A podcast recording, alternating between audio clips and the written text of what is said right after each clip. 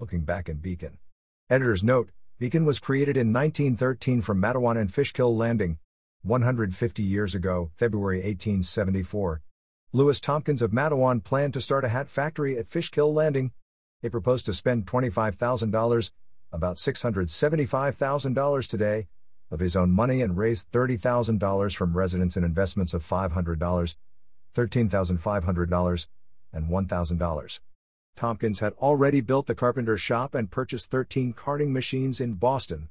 The ferryboat union attempted to cut a channel through the ice between Fishkill Landing and Newburgh, but after three hours it had gotten only a third of the way across.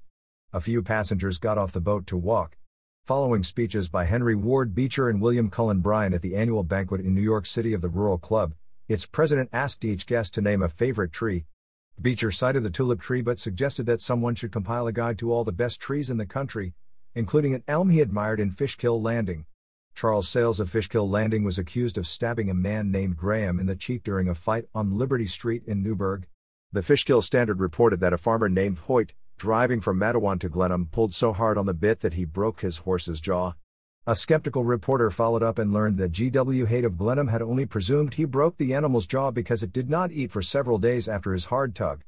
Three years after Nelson Luckey sold the 180 acre Marcellus farm to Chauncey Knapp for $40,000, $1.1 million. He bought it back at a foreclosure sale for $10,000, $270,000. State officials stocked 3,000 salmon from the McCloud River in Northern California, 15,000 salmon trout, and a healthy number of black oswego and rock bass in Sylvan Lake, Wappingers Creek, above the dam at Wappingers Falls and above the dam at Brinkerhoffville. G.W. Valentine, who ran the stages from Matteawan to the Fishkill Landing Ferry, applied to the state legislature for a 20 year monopoly. Patrick Balton was finishing a two story brick dwelling at Fishkill Landing measuring 33 by 37 feet, and with a French roof. The Fishkill Landing Machine Company received an order for a 125 horsepower steam engine with a 22 inch cylinder.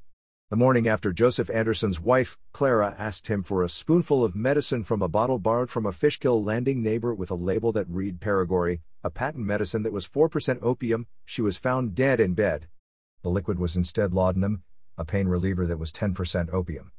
W.H. Leone, a Newburgh jeweler, owned a model of a steam powered fire engine that was less than a foot long. It could propel water 10 feet through 3 feet of hose and a pinhead nozzle. Professor Franklin, an itinerant phrenologist, according to the Fishkill Journal, was hustled out of a boarding house on a Sunday because of his obscene language at the supper table.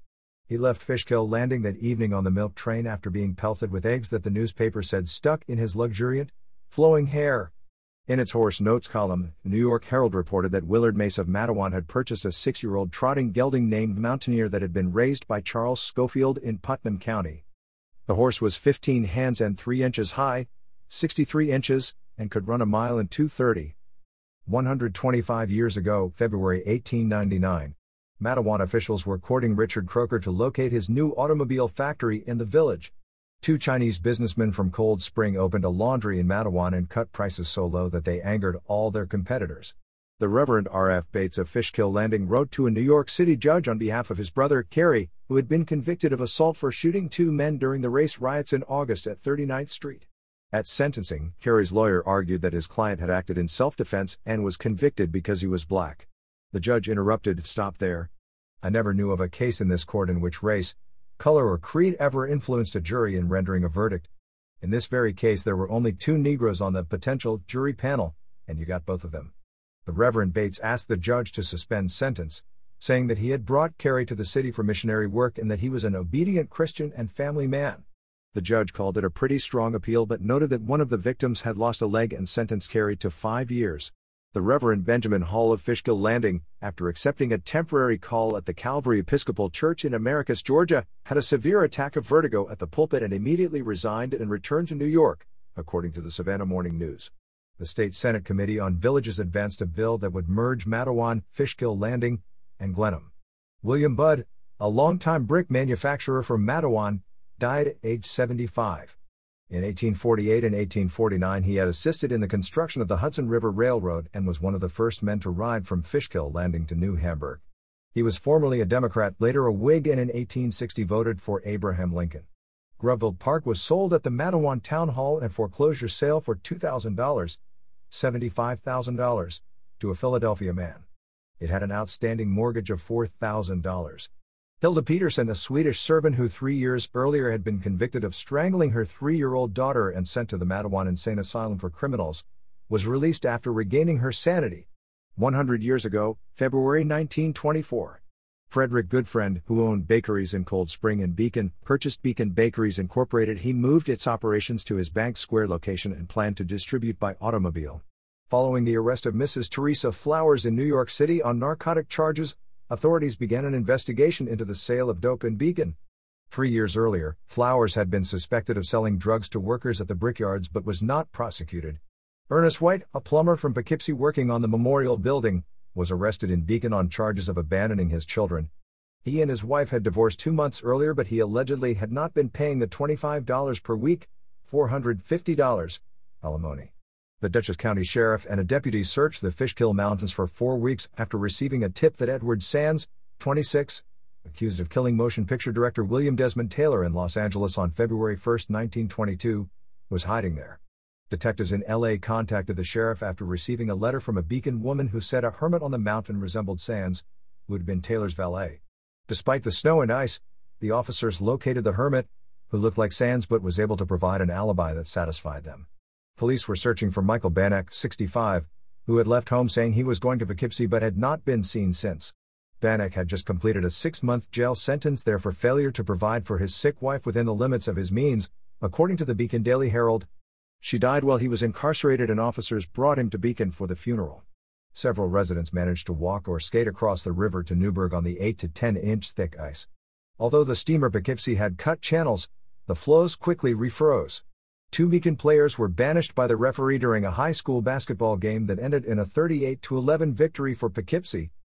The Eagle News complained that the visiting Beacon players used rough tactics and noted that, with four minutes to go in the last quarter, and the game getting rougher and rougher, the tension broke and the crowd swarmed the floor. A few blows were struck, but it was all over in a minute and the game was resumed. 75 years ago, February 1949. A 36 year old Beacon woman was killed at 2 a.m. on a Monday in a crash at the intersection of River Road and Route 9D in Cold Spring. The victim, a mother of three employed at the National Biscuit Company plant, was a passenger in a 1937 Plymouth sedan that collided with a 1948 DeSoto. The Poughkeepsie Journal profiled David Moherter, a mechanic at McCavery Garage on Main Street who had constructed three movable mechanical puppets from discarded oil cans and automobile body putty. One was an unnamed drum major and the others were known as Joe Goof and Luby. The Beacon City Council approved a $75 annual fee for trailers used as dwellings. The Dutchess County Sheriff sent deputies to Derby, Pennsylvania, to retrieve a 25 year old veterinarian who had waived extradition on charges of abandoning his two children in Beacon. 50 years ago, February 1974, the Hudson River Sloop Restoration, which operated the Clearwater, called for a moratorium on the construction and operation of nuclear power plants. It warned if present plans are implemented by the year 2000, 1,000 nuclear power plants will be operating across the nation. The group also opposed the operation of existing plants such as Indian Point. 25 years ago, February 1999, the Howland Public Library mounted an exhibit of black memorabilia owned by Dutchess County legislator Mario Johnson, a Democrat from Poughkeepsie. His grandmother, Wanda Marable of Beacon, had given him her collection of postcards, figurines, toys, and advertisements four years earlier, and he expanded it. Both the boys and girls Beacon High School basketball teams were having difficult seasons. After losing to Poughkeepsie 63 to 43, the boys dropped to 1 to 18. Following a 58 to 43 win over Pine Plains, the girls improved to 2 to 16. The city of Beacon received a $21,375, $40,000 state grant to investigate how best to clean up hazardous waste at the former Brunetto cheese factory site on Oak Street. Five underground fuel tanks were discovered when the building was demolished. Beacon firefighters expressed concerns about a new countywide 911 system, arguing that having calls broadcast in real time over loudspeakers in the city's three fire stations allowed for a quicker response. Martinia Heath, a senior at Beacon High School, cleared 5 feet, 6 inches at the Winter Track and Field Championships at the Carrier Dome in Syracuse to win the high jump title. She was the school's first state champ since 1984, when Dorothy Vereen won the 100 meter dash.